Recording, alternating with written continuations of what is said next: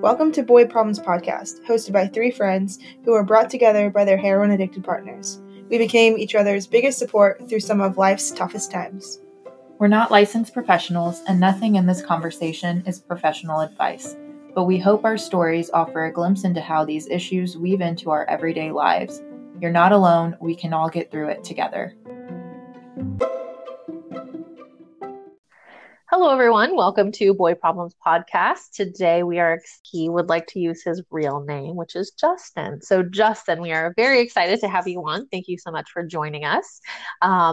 We have loved getting to know your wife over the past 4 years, probably, and she's been a great addition to Boy Problems Podcast, and we're excited to hear your story. So, you want to go ahead and just tell us a little bit about yourself? Yeah. Like what? Kind of maybe your recovery journey, maybe more recovery related. And like, okay. Oh man, yeah. I've never really had to tell somebody like my whole story because I think about it a lot. Like when you're in meetings and stuff, like when did it all start? I don't know. I feel like at the very beginning. I know you don't say this or there would be people that would argue with me if I said this, but I do feel like at the beginning I was able to drink and have fun, and it was more of a controlled type thing. I would say for me, things started to go downhill when I started drinking in the morning. I did it one time, 10 years ago, and I really liked that. And then it just kind of spiraled out of control. I was a probation officer for 7 years, and the ironic thing about that was I was in a recovery court. Uh-huh. And so all of the people that were under my supervision were people that were on probation for something alcohol or drug related and violated their probation for something alcohol or drug related. So I knew the whole legal side of the ramifications and stuff like that. But that whole time that I worked and did that with them, not once did I ever think that I had what they had. In fact, it was the opposite. It was what I get irritated with people now is like, what's wrong with you? Where's your willpower? This is like your fifth OWI, get it together type thing. Like that was how I thought for sure. It's just strange, and that wasn't that long ago. I think I was a probation officer from 2007 to 2014. Wow. And I was in Fairbanks, 3 years later. Okay. So it didn't take long. So I think that's what you said was interesting, where you felt like for a long time you were maybe a quote unquote normal drinker, and then you felt like it shifted once you started drinking in the morning. Was there something that led you to start drinking in the morning? Was there any sort of event or things going on in your life that made that change? Yeah, I guess I don't want to. So I've always drank excessively. I can never really remember a time where I would just have one beer or whatever. I just feel like at the beginning I could. In the book, and we learn a lot, at some point I feel like you cross that line, and I know I have a vivid memory of when I think I crossed that line, but I do think that had I not continued to drink excessively, I feel like maybe it would have caught up with me later on. But there was a time where I could just have 3 or 4 beers, or I could go out and get drunk but not think about drinking for 2 or 3 weeks after that. It progressed into the part where not drinking for 3 days was just unheard. It just didn't make any sense. And if it was 3 days, I was thinking about drinking every day, those 3 days that I wasn't. Mm-hmm. So I don't really know how that happened. I know that to answer part of your question, I was in pharmaceutical sales after I became a probation officer. And it was a job that I was dealing and doing presentations with cardiologists and these really, really smart people And I think I've always kind of been insecure anyways about myself, and have to get in front of these people with as much knowledge and stuff that they have and try and sell them a drug that, to a disease state that they know more about than me, was just really stressful. And I really struggled with that. And so I had a couple of shots one time before a presentation that I did, and I felt like that presentation went amazing. And I don't think I took a sober breath at work after that. I never did a presentation without drinking. And so obviously 2-3 shots, okay, maybe, you know, I mean, it's not normal by any stretch, but the alcoholic, that turned into me drinking pretty much a fifth of Jameson or a fifth of some kind of whiskey a day there towards the end while I was working. And that's that kind of, it progressed really fast for me. Sure. I feel like that's such a common theme. So like with my husband, he was in barber school, and I dealt with some of the same like insecure feelings, like the insecurity, learning a new skill and like having the confidence to cut someone's hair, which in hindsight is like not that big of a deal, but to him at the time was this huge thing. And his use and relapses really escalated in that time. It felt like he was always relapsing and always leaning on using. We like separated during that time. Actually, it got really bad, and he ended up going to jail during all of that. But that was a common theme for him too, was that insecure feeling. And it kind of helped him feel like he had the courage to do what he was trying to do. Yeah. I think that's a trait that a lot of people in addiction have, is this insecurity, a hole. Oh, we always hear it as described as like a hole in your chest. And you're always trying to fill it with something. And most of the time it's alcohol or drugs for an alcoholic. And, but we talk a lot about that hole, that insecure feeling. And it's, you know, one of the remedies that they suggest, or that you hear quite a bit when you get into the recovery side of this thing, is filling that hole with like a higher power. And I did not understand that really for the longest time.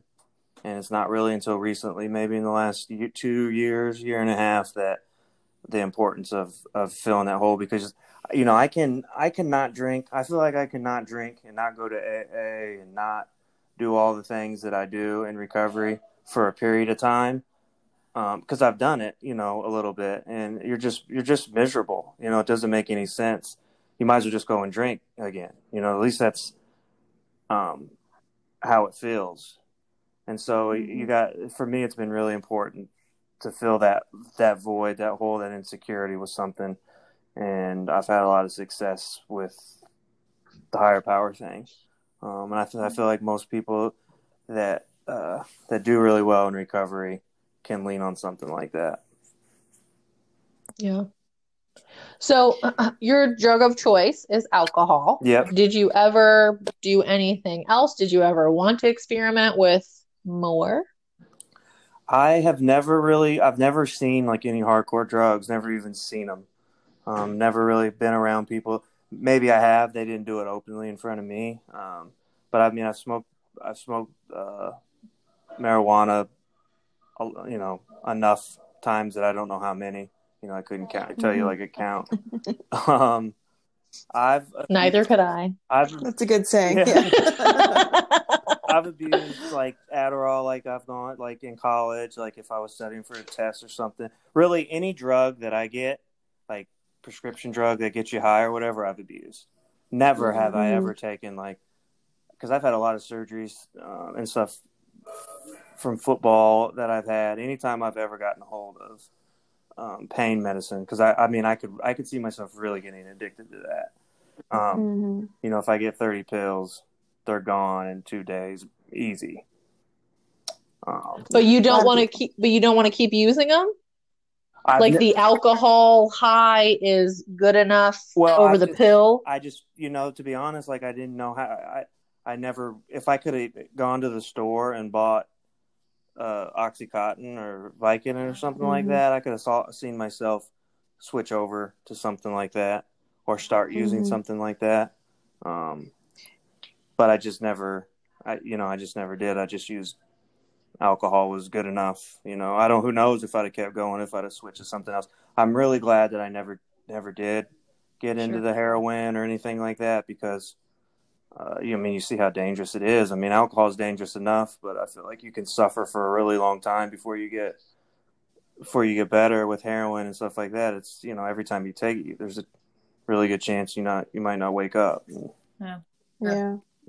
So when you were in pharmaceutical sales, did you not have access to drugs? I don't know how that works. Yeah. So I actually sold, pain meds. But you don't, when it comes to stuff like that, you don't have access. Like you can't give out samples of pain medication, any scheduled drug like that. You can't give.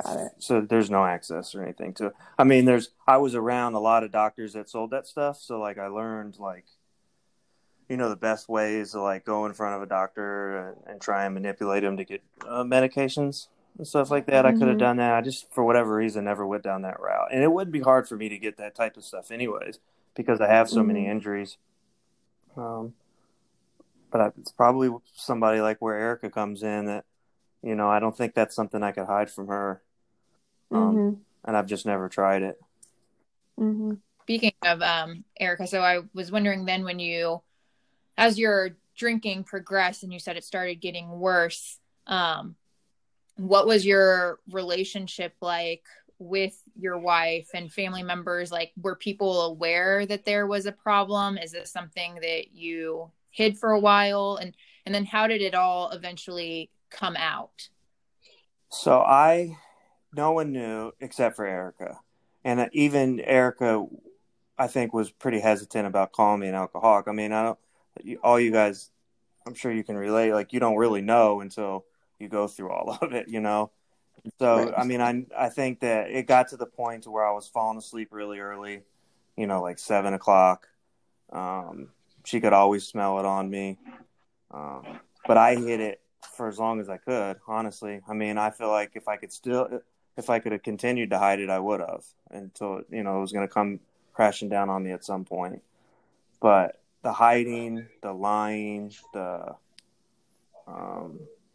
it's crazy. It really is kind of crazy, especially after you get some time of sobriety and you spend some time thinking about like what you would do to hide it and stuff like that. It's just, it's insanity. And, I can remember, our youngest, he's just turned 4, you know, like in between, like just being, because we were there for a couple of days, right? 3 days. And I would just go to the CVS right outside the hospital and get like a small amount of whiskey and just drink that in the meantime while I was waiting for the baby to be born. Mm. I actually drove both of them home intoxicated. It's like just things like that, like right now, today, to me, just sound crazy. It's like, you know, this is a story you hear on the news, like somebody, you know, drove their wife and brand new baby home and got in a car accident and they're all dead. Like, it's something I would hear now and just be outraged, like how can somebody do that? But I did that. It's just it's really weird how when you're in the thick of stuff you don't see it.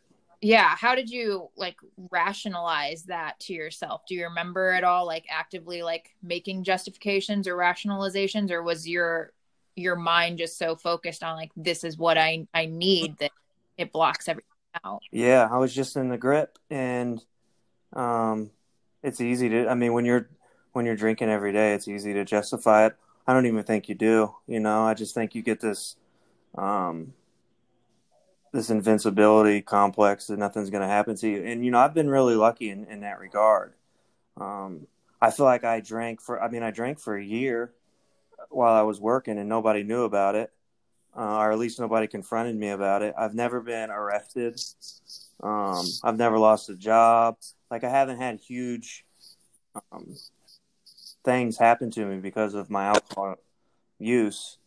And so I think that you just start feeding off that. So, and I think it's probably what happens with everybody until it happens. You know, I'm lucky enough so far that that I haven't gotten any kind of legal trouble or hurt anybody or anything like that.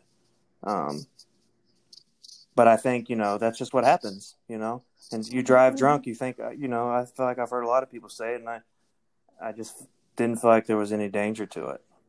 when I was doing it. So have you mentioned like a lot of the big consequences many addicts face or alcoholics face in some way, usually legal trouble or accidents of some kind. Have you had any like big consequences that you can think of that were most significant in your recovery? You know, you can call them consequences, but I think in some regards they can just really be blessings, you know? You get arrested for something or, you know, you get in an accident. It can just be something that can really open your eyes earlier than it needs to happen. Like I said, none of that really happened to me. The worst thing that's ever happened to me was one of the last times I drank.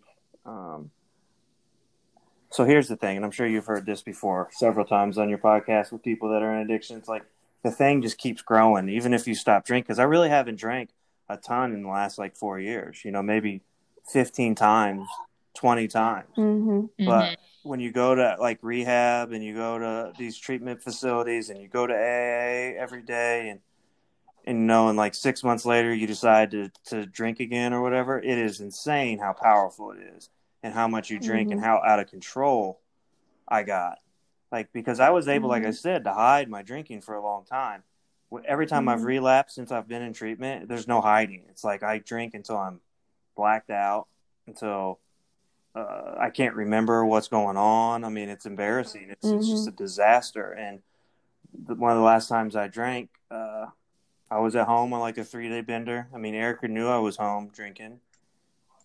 She came home from work, and I don't know if she told you guys the story or not, but I mean, I don't remember a ton of it, but I ended up in the garage trying to kill myself. I tried to hang myself.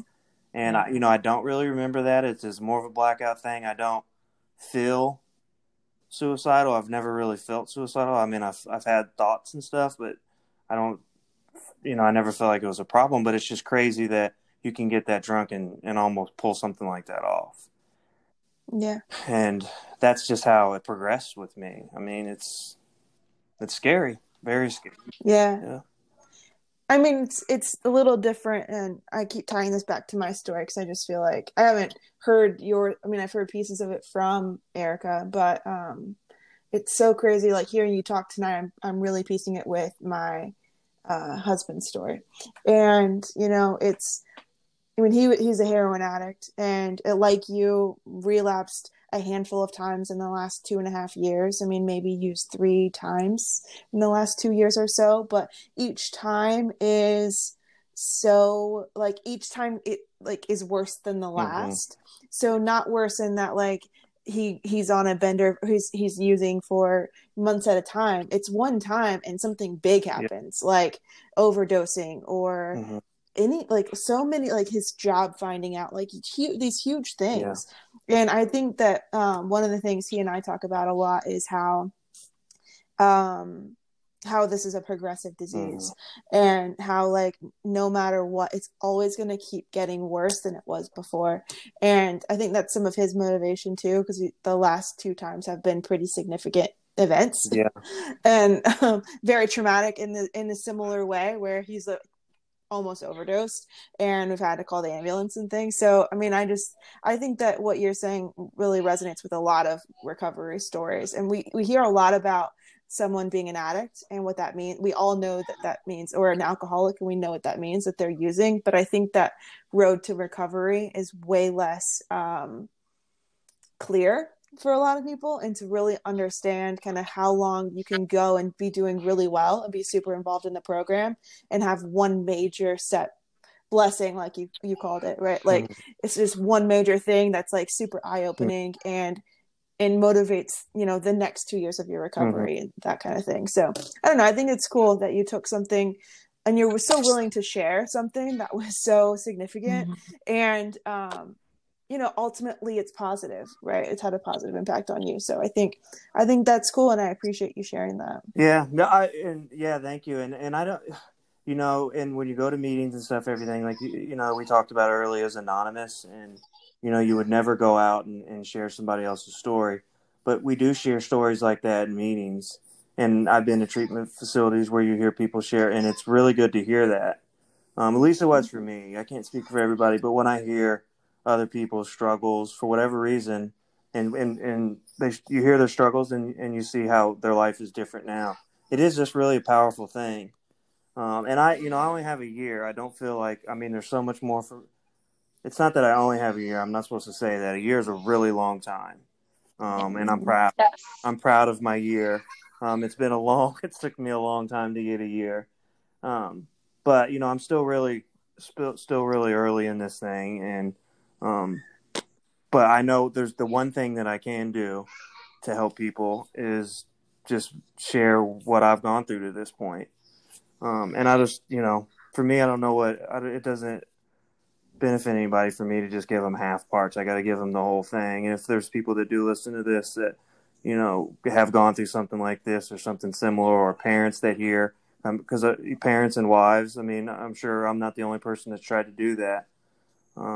There is a little bit of light, because that's about as low as it gets. I mean, at least that was for me and my family. For my dad to walk in and see me hanging, I mean, I just feel so bad thinking that he had to see that.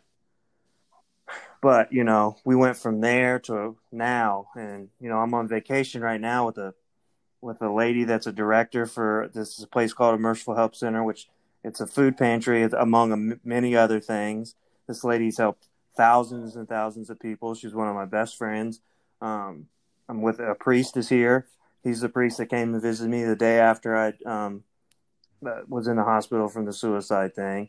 With these other great people, it's like, man, that's a big difference, right? You know, you go from trying to kill yourself to hanging around like some of the best kind people in the world. And I would have never have thought or even felt comfortable or wanted to go hang out for a week in Florida with people like that. Now I'm having, you know, a really good time. So it's been a big difference. Big change, just psychological change, I guess. And so there's hope. And so I feel like I got to share that stuff, you know, for people.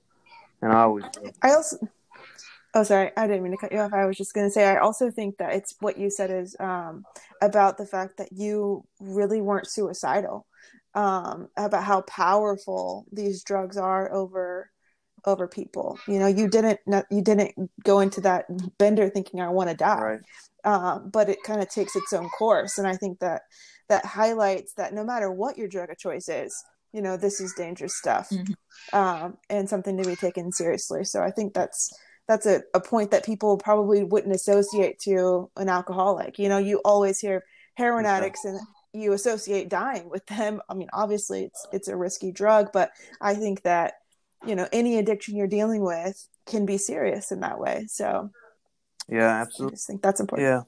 Yeah. Would you say that maybe another, I don't know if it's a blessing consequence, was like kind of the separation from your wife? You know, I don't know how you guys do it, honestly. I don't know how, I don't know how family members hang in there, because it's just so, it just takes time. It really does. You know, I don't have any way of explaining it. The separation probably had to happen. Maybe if it didn't happen, she probably wouldn't have stuck around. It gave me time, I guess, to realize how important she was for me. You know, it gave me time to understand that maybe what I want, because there's a little bit of me that wanted to be free, that didn't want the responsibilities that I had. I didn't want the responsibilities of 5 kids. I didn't want the responsibilities of having a wife. It's a selfish thing. You know, everything was about me and what I wanted to do. And it was just going to be easier to drink if I wanted to drink without her around, you know? And, it's just crazy thinking, but you know, I know you guys, to be with somebody that goes through something like this, it's, you know, we definitely need people like you, to get better. But man, I don't know how you guys hang around. Like, I don't know how Erica hung around as long as she did. It's definitely strengthened at least my side of it. I know that the way I feel about her now is much stronger than it was before we got married. So it's just really cool to see somebody like that stick by, because she didn't have to. God, she had plenty of reasons to leave, and they would have been justified, and nobody would have been mad at her. You know, everybody would have completely understood. They would have been the easier route for her, quite honestly, and she didn't. And you know, I'm glad she didn't. Yeah. Can we? I think this happens a lot in addiction, in general. So can we touch on the infidelity just a little bit? Like, were you drunk? Like, because you were drunk, you did it, or you were so, like, it's hard to think that you were. Can you just explain that? Because I think a lot of people have gone through infidelity with an addict, and your wife decided to move forward with you and has kind of said, like, okay, that was addiction, Justin, and I'm moving forward. Yeah. So could I cheat on Erica sober? I think without having like a higher power and having like morals and being around good people, I could absolutely do it sober.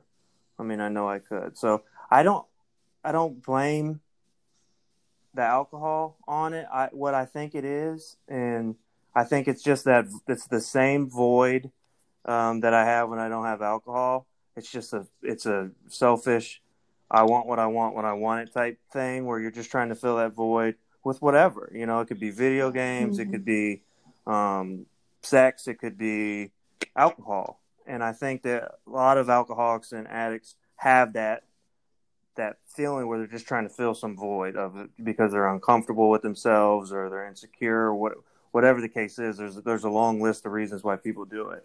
But without like sobering up and stuff, like now I could, it's the same thing with me driving the kid, you know, my son. It's like, now I'm just like, I can't see how I became that person now that I've sobered up, and I pray every morning, and you know, I try to follow these steps and stuff like that. Now it's difficult for me to see how I could do something like that.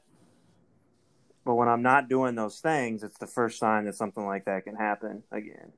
And so it's just been really huge for me is to fill that void with something other than selfish things like sex outside of marriage or alcohol or really anything, because I can become addicted. I've noticed that about myself. I could really get addicted to anything. I can get addicted to going to the gym and working out too much. And so it's I think a lot of us struggle with stuff like that, just trying to fill that void. And I think the only thing that you can't get enough of is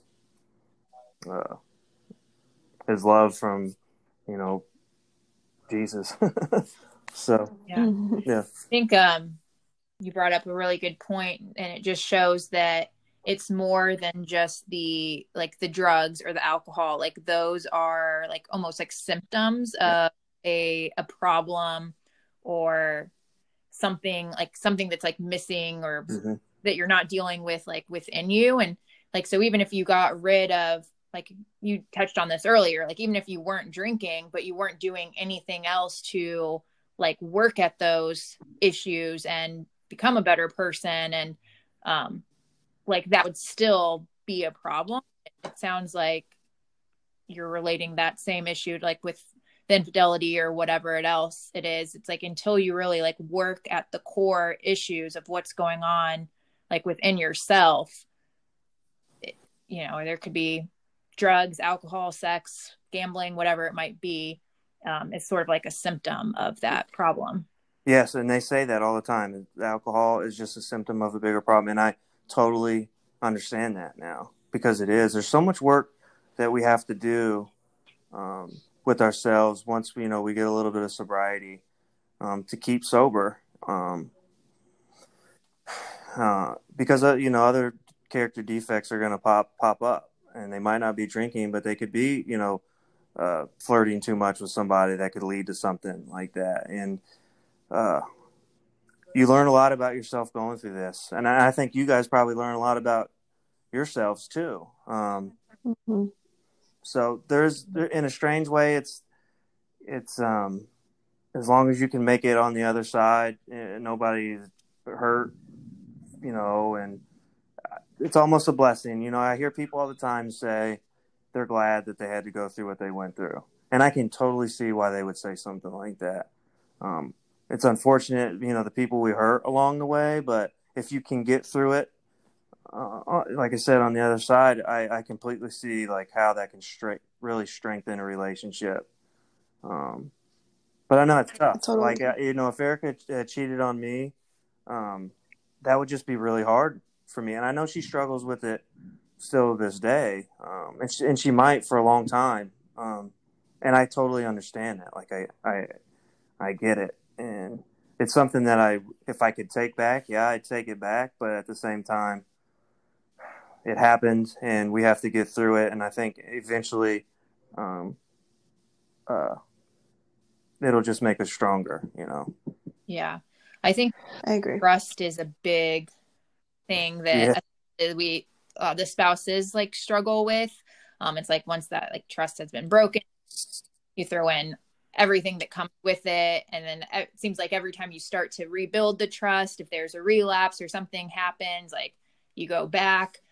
So how do you feel like you two have been rebuilding trust, and like, where do you think things stand with you guys right now? That's a question for her. Like, if I had to guess, I'd say that she doesn't trust me all the way still. And I don't, you know, it hasn't been that long, you know, and, you know, who knows how long it'll take. Erica's she's very good at like, just kind of feeling the situation. I mean, usually she can tell if something bad's about to happen with me. She's been very good at like predicting like I'm acting different and stuff like that. We all have that. Yeah. So, you know, she's been spot on like the last 3 or 4 times that I've had relapses that she knew something, you know. So I don't think that she trusts me by any stretch. But I think that, I don't know, you have to ask her. I do feel like we've come a long way in the last year for sure. You know, I don't think she would care.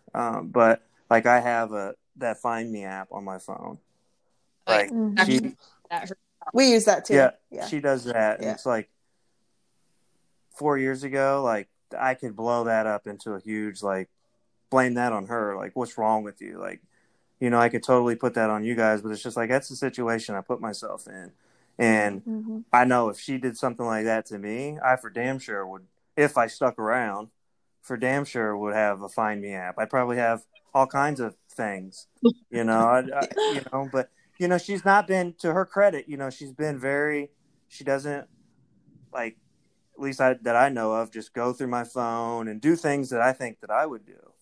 But you know, it's really nice to have some years of this where I can just leave my phone out, you know, and have no worries. And, you know, and I do, I just leave my phone out and there's nothing to worry about now. It's a really nice free way of living. But you know, I think that, you know, Erica's done a lot of therapy. She's talked to you about it. I think it's been huge for her, with how she deals with it. I think, as far as the trust thing goes, it's just gonna be some time, you know. I have to do my part of it. She has to do her part of it. You know, she can't live the rest of her life thinking every time I leave the house I'm gonna go get drunk or cheat on her. I mean, that's not healthy for her either. And I feel like she understands that. But at the same time, it's gonna take some time to get there. And I realize that. And that's the way it has to be. I mean, I don't think anybody can just snap their fingers and trust somebody after they go through something like that. Oh, yeah. Yeah. One of the things I was going to say about these relationships that's kind of unique from maybe a typical relationship is from an early stage. I mean, if the addiction is apparent, I mean, one of the biggest things that you do together is like work on yourselves. And I don't know that everyone does that. I mean, like, it's not as natural to some people to spend time in meetings talking about your character flaws or, you know, pray, like seeking out your higher power and really doing spiritual work or doing therapy and all these things. So we think that's another one of those opportunities in these that kind of gets overlooked, like what you said, like getting through it. I think that's kind of been a big piece of my and my husband's relationship. Is we went through some shit, but we worked on it together. And he moved out, similar to you guys. He moved out to a recovery house and worked on himself. And there was a lot of things I had to work on too, because I mean, you know, a normal whole person doesn't get into a relationship like this. So there's some things happening here too. So I think that, and a lot of the stuff that you're talking about the trust and the, like loving with boundaries is something really difficult to balance. And I'm proud of Erica for the work she's done. And I know that all of us have done similar things. And I think that it's a really cool part of this. You know, there aren't that many cool parts, but it's one really cool thing when you get to work on yourself with someone else and watch your relationship grow and be happier at the end of it. That's a unique bond, and that's something really special. So I think it's kind of a cool part of it. Yeah. Well, and I think too, what we've talked about before, I think maybe just with you, Alex, is how I don't think at 50 or 60, we're going to look at each other and say like, where the hell has our life gone? Like, and I don't even like you anymore. Like, I think that we've gone through this shit and I will continue to enjoy my husband. You know, I don't know. I think we've all kind of shared that. Yeah. Thing. Yeah. Like most people wear their dirty laundry. Like I'm fully happy to say like my husband's a heroin addict, he stole all my money, like, you know, I found him OD'd XYZ. like, people are not you're not accustomed to hearing that every day about how your husband's an asshole. Well, I think it puts problems into perspective, you know, because like with anything in life, I mean, you can look at something and be like, well, like Elise has said when she had her first baby, you know, she thought her baby was very challenging, but she thought over and over again, you know, I dealt with a heroin addiction. I can do this. And I think it really puts big problems into perspective. Like, you went through something really hard and you learned how to do that as a team. And now like you can apply that to other problems. It doesn't just apply to addiction.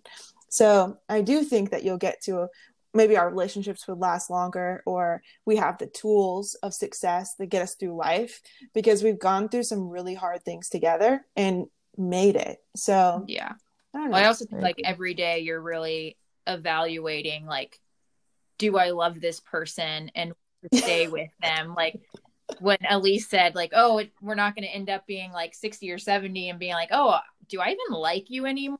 Like, we've had to make conscious decisions to stay. Figure that out. Like, do I like this person enough to like work through this stuff? And yeah. Right.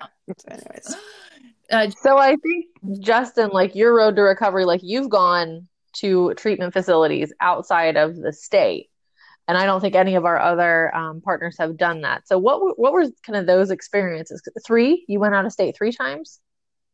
Yeah, 3 times. So I've been, I went to a place in Mississippi called the Oxford Treatment Center twice, the first and the last time.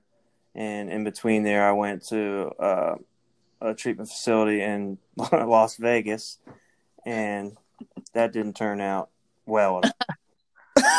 But, you know, the time I went to Las Vegas was I was living with my dad in the basement at that time, and just drinking every night, and I don't even know what happened. I got apparently drunk enough to where my dad and stepmom decided it was time for me to get out of the house, and so they set all that up for me, which, you know, is I have a hard time.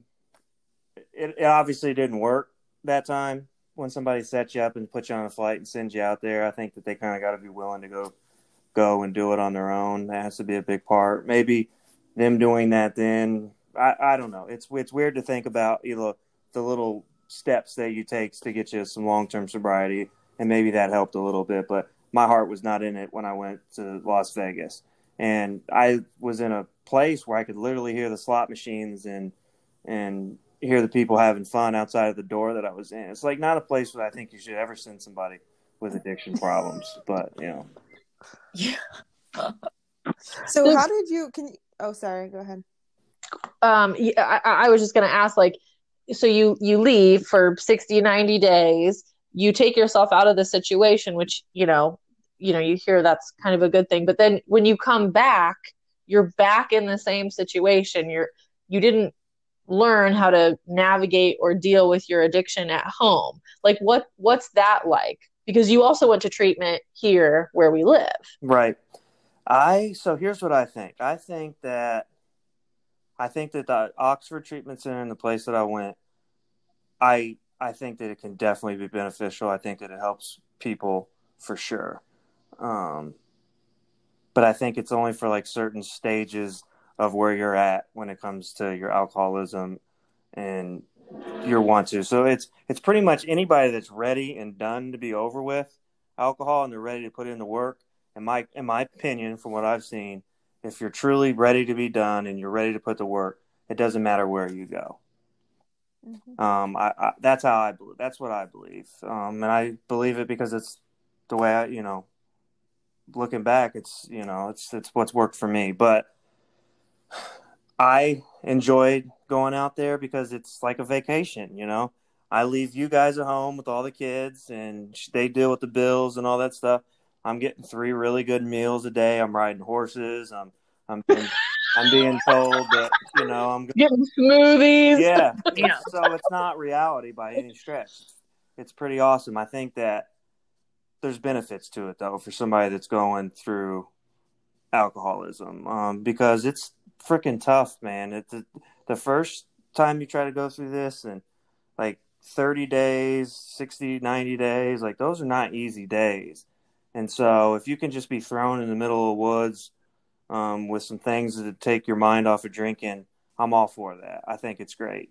But I've also seen the other side of it because I think people that have been to these things like 6-7 times, they grow used to it.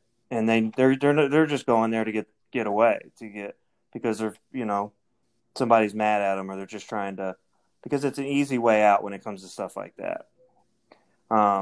That's interesting. It's so, it costs a shit ton of money, though. Yeah. Well, my insurance paid for it, but it's like 30. The place that I went to, if I didn't insurance, it was going to be like $30,000 to $35,000 a month, which is insane. Yeah. That's crazy. Yeah. It's so interesting you said that's the easy way out, because if you're actually doing that right, that's a really hard path, you know. But I think it depends on. It shows your mentality going into it at the time. Yeah. There's like, oh, escaping, this is the easy way, when a lot of people avoid those situations because they know it's going to be very hard. So it's interesting that you had that mindset. Yeah, well, after you've been, you know, 3 or 4 times, you know what to expect. And it's almost like, I forget what comedian I heard. I think it was Dave Chappelle. It's like people that go to rehab. It's like, I'm in base, you know, you can't say anything to me. It's like, you know.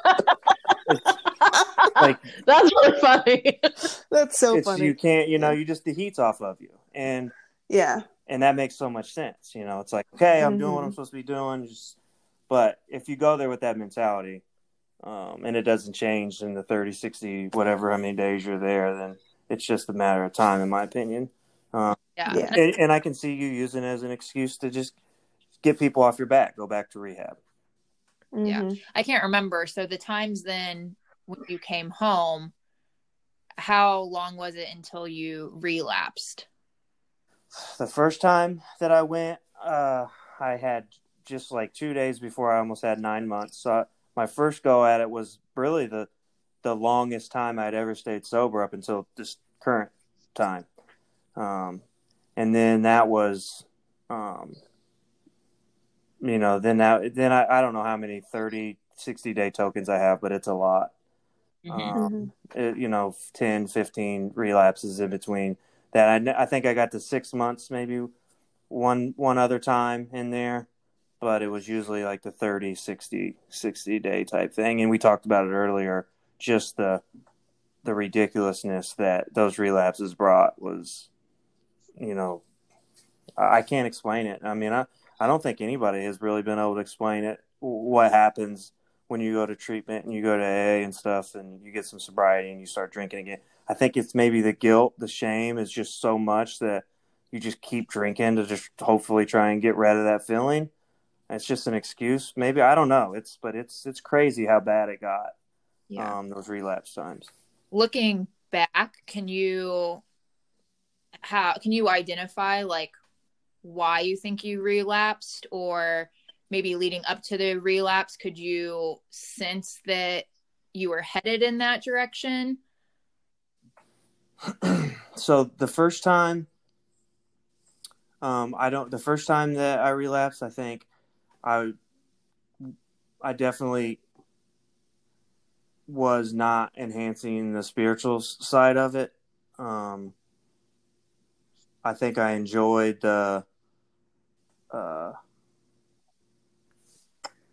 if I had to just say one thing, that's absolutely it. I mean, I was not praying in the morning. I was not relying on the higher power. It was just easy. You know, I think that it's not easy. It's not easy is not the right word, but that first time you go to treatment, you get out, they call it a pink cloud and everything like that. And I think I rode that the first time.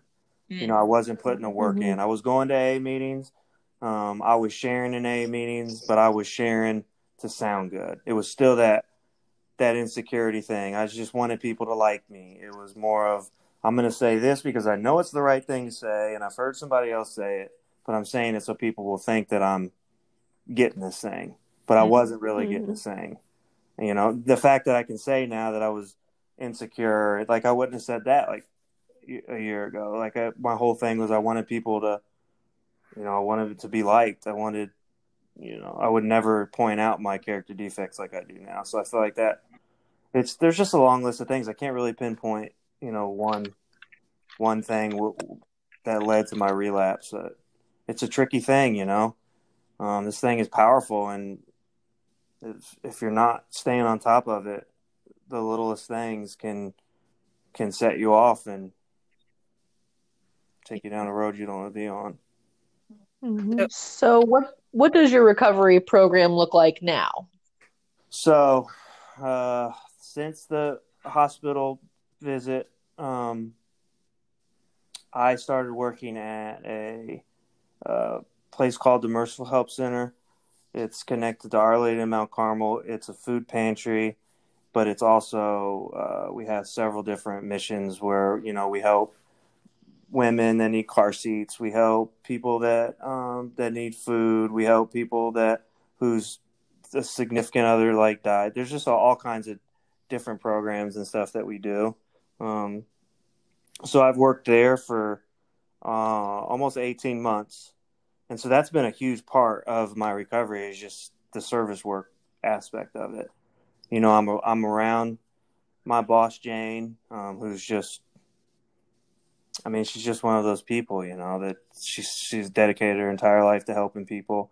I'm around Father Richard, who's, you know, he's dedicated his life to, you know, his high Jesus. And so it's surrounding yourself with really good people has been huge. Been huge for me this time, and willing to do something like that. I mean, you want to talk about growth for me, it's like if you'd have said that I was going to be making $12.50 working at a food pantry like 5 years ago, like I would have laughed at that person. I thought that he was, you know, a loser and, you know, get it together. Like I needed to be a pharmaceutical rep. I needed to wear a suit to work.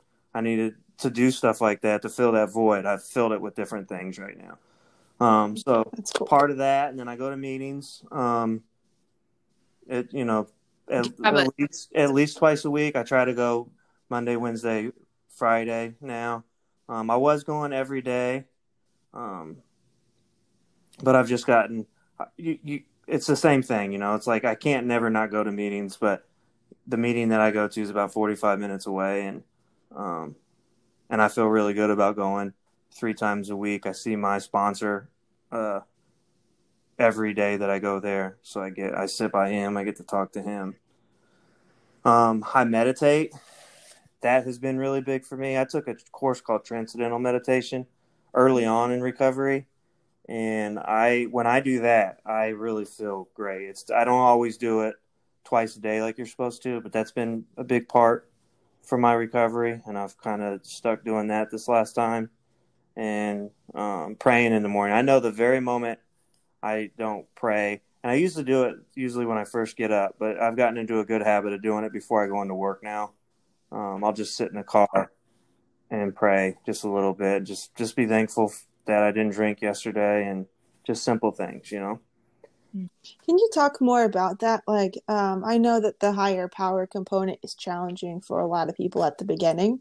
How did you kind of, what was your path to finding your higher power? I've never been opposed to it. It was never a big issue for me. You know, I grew up Catholic. I'm still Catholic. So like the whole idea of a higher power and stuff, you know, it wasn't hard for me to put my faith in it. But I just had never tried it before. Mm-hmm. And so I really tried it this last time. And I think being around people that live their life that way and seeing how happy they are and seeing that, you know, that because all these people that I'm here with, they've all gone through some hard shit in their life too. It might not be alcoholism, but it could be whatever. I mean, it's tough stuff.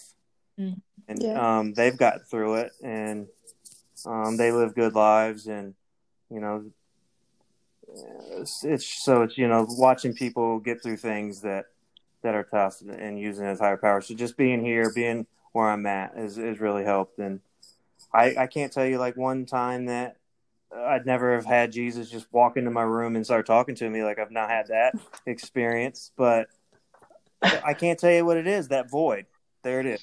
Yeah. That void, I don't feel that way when I'm doing the right stuff. That mm-hmm. makes sense. Have you done the steps yet? Yeah, I've done the steps. I have not been able to sponsor anybody yet, or no one's asked me to sponsor that. I only go to one meeting, so if I'm going to be completely fair, I probably need to start going now that I have a year.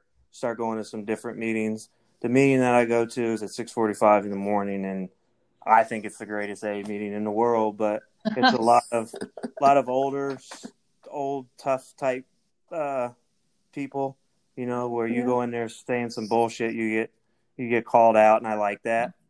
But if I were a newcomer and I went to that meeting, I'd be the last person that I'd want to be my sponsor, because there's so many great people in there with so much wisdom. So I think if I ever want to get somebody, I got to go somewhere where there's not all these AA legends that everybody. Yeah. It's nice. So is sponsoring important to you? Is that something that you'd like to do? Here's how I know I still have a lot of work to do. If somebody would come up and ask me to sponsor me, I feel like my first reaction would be about me. Oh, great. You know, it'd make me feel good.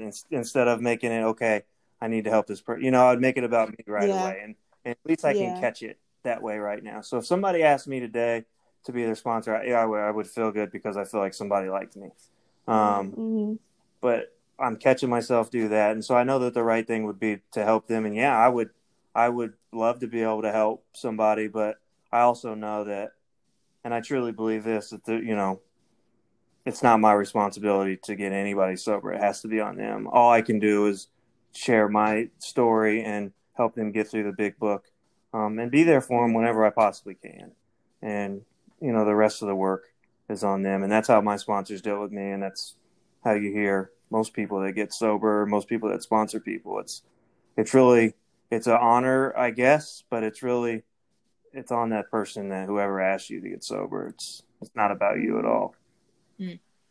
But I am going to school. I guess a big part of that I didn't talk about is this is my last week at the Merciful Help Center. I'm going to school full time. I'm just going to get my master's in addictions counseling.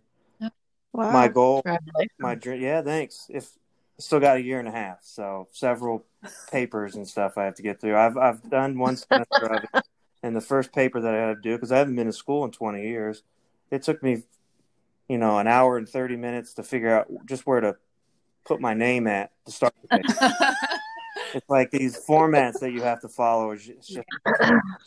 Yeah. So I got a lot of work to do. That's you know, with having 5 kids, and it was just going to be impossible for me to do all the things and go to work and get through this. So luckily I'm blessed with an amazing wife who has a decent enough job that, you know, and she's happy that I'm going back to school. She's not like, you need to go out and make money and stuff like that. So I'm privileged in that aspect that I can try and get this done in the next couple of years. And my goal is to eventually be like a director of like a halfway house. Cause I feel like that is the thing that I could give back the most in my recovery. It's not the type of place that we talked about earlier that you just go and hide away in the woods for a couple months. It's that place that you can be in between that time before you, and really maybe for people that don't have somewhere to go, you know, somewhere that they can live until they get their feet on the ground, because a lot of us really tear some shit up, you know, and you don't have anywhere to go. You've burned all your bridges, and I've never been put in that position, but I've always thought about being in that position and like what I would have done if I didn't have Erica, if I didn't have my dad, if I didn't have all these amazing people in my life, where would I have been? And I don't think I would have made it. I just don't. I think that I would have continued to drink. I think that I would have done something stupid. I'd ended up jail or dead. And I feel like if I can just provide some place for people like that, that's kind of my dream. You should listen next week. We're talking to a director of a halfway house. Yeah. So, yeah. I will. Yeah. So as we kind of wrap things up, I know you've mentioned that you've got 5 kids. So so you have 2 little ones who probably don't necessarily understand, but you've got 3 older ones. So how are you navigating that conversation with your kids? Because I don't believe that you've shared I don't even know if they know about the infidelity or if they know about the suicide attempt. Like, have you kind of shared, I don't even know how much they know about your addiction. They do not know, as far as I know, about the suicide, or I think that they know about the infidelity thing. I've never talked to them about any of that.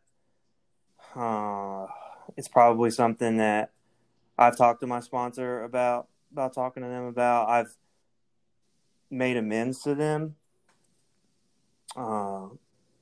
But this has been, it's a tough thing because they're at an age where they know that I'm an alcoholic. I talk freely about that with them. I don't get into the details about the stuff that I've done with them. I don't know that I should, honestly. But they've been great. You know, my daughter's she was number 2. What do you call that? A salutatorium. She has a full ride to play Division One volleyball.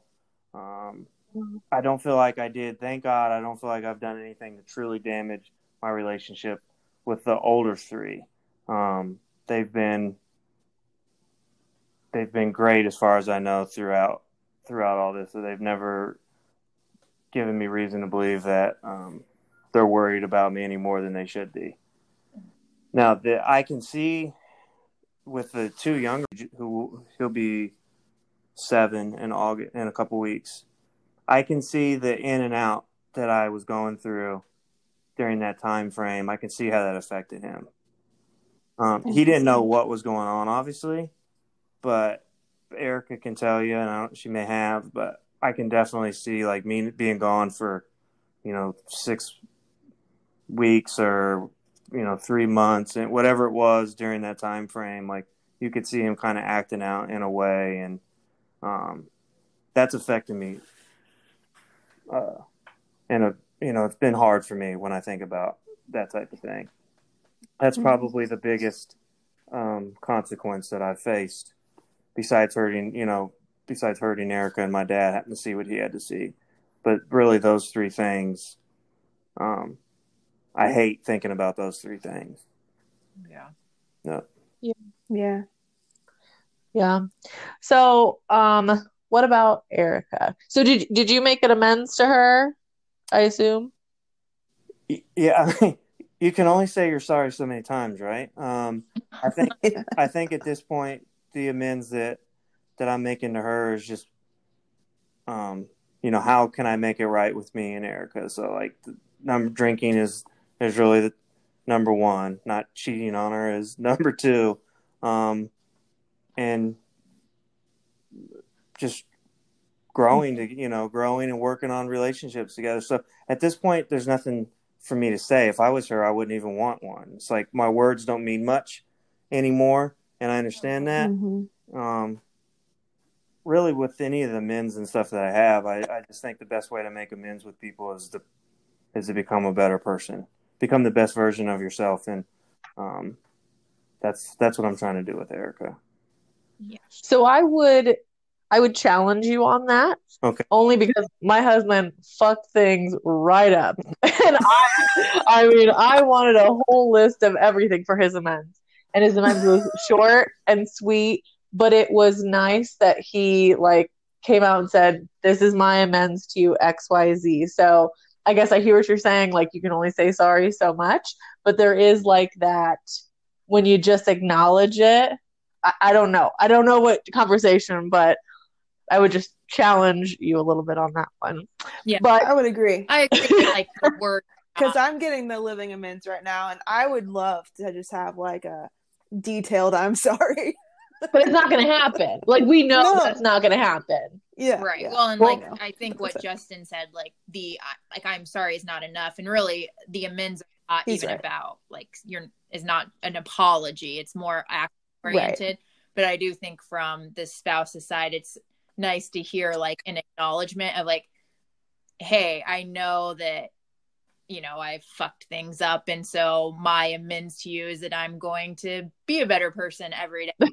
And Justin, kudos to you. It sounds you've really been putting in the work and doing mm-hmm. those action steps that matter. And to, build a relationship with your higher power and serve others and really work on yourself and do what you can to build back the trust. And so congratulations on being over a year now of sobriety. And, I know it's one day at a time, but hopefully you'll just keep accumulating more of those days together.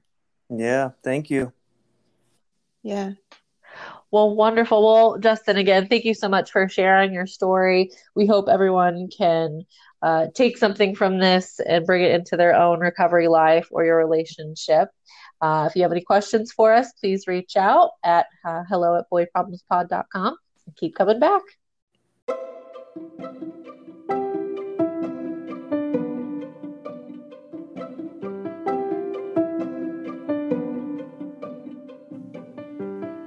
Thanks for tuning in to Boy Problems Podcast. If you enjoyed today's discussion, be sure to rate, review, and subscribe to this episode. Find us on social media, and if you have questions or ideas for topics, email us at hello@boyproblemspod.com.